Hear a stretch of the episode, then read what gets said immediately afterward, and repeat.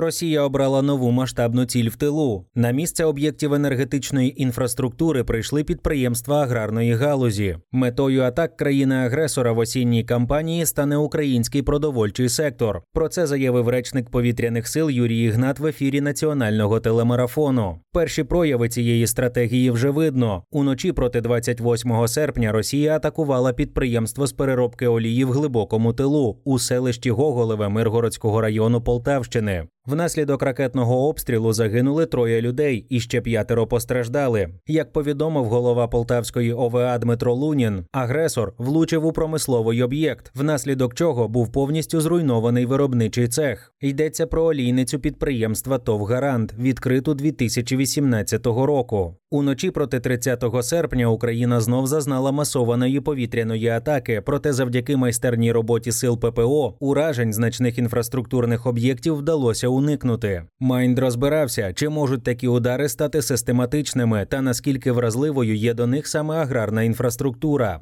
Наскільки обґрунтованою є думка про вибір підприємства ПК як наступної цілі?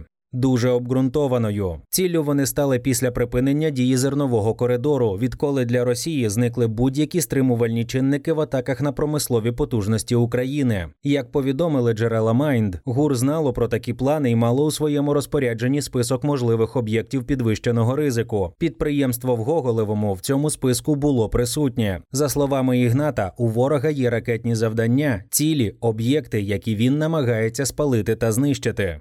Якщо прийняти за даність, що аграрні підприємства бажана ціль, у чому сенс таких атак? Знищуючи продовольчий сектор, Росія хоче зруйнувати українську економіку, вважає Юрій Ігнат. Ворог поступово методично тримає Україну в напрузі, знищуючи нашу цивільну інфраструктуру. Ми бачили це з портами на Одещині та інших регіонах. Зерно, продовольство ось обличчя Росії, яка тут влаштувала не один голодомор. За його словами, якщо минулого року це була енергетика, зараз продовольчий сектор. Наскільки реально завдати аграрній інфраструктурі відчутної шкоди? Усе можливо, якщо не зважати на ресурси. Україна найбільша країна Європи з одним із найрозвиненіших у світі сільськогосподарських секторів. Аграрні підприємства розміщені по всій країні та легко взаємозамінні. Виживання та стійкість українського АПК довело те, що навіть навесні 2022 року галузь мобілізувалася та згенерувала врожай, який входить до топ 5 результатів в історії. Чи можна знищити 100% аграрної інфраструктури? Абсолютно точно ні. Що робиться для протистояння цим атакам? Компанії прибирають перелік підприємств з офіційних сайтів і карт Google.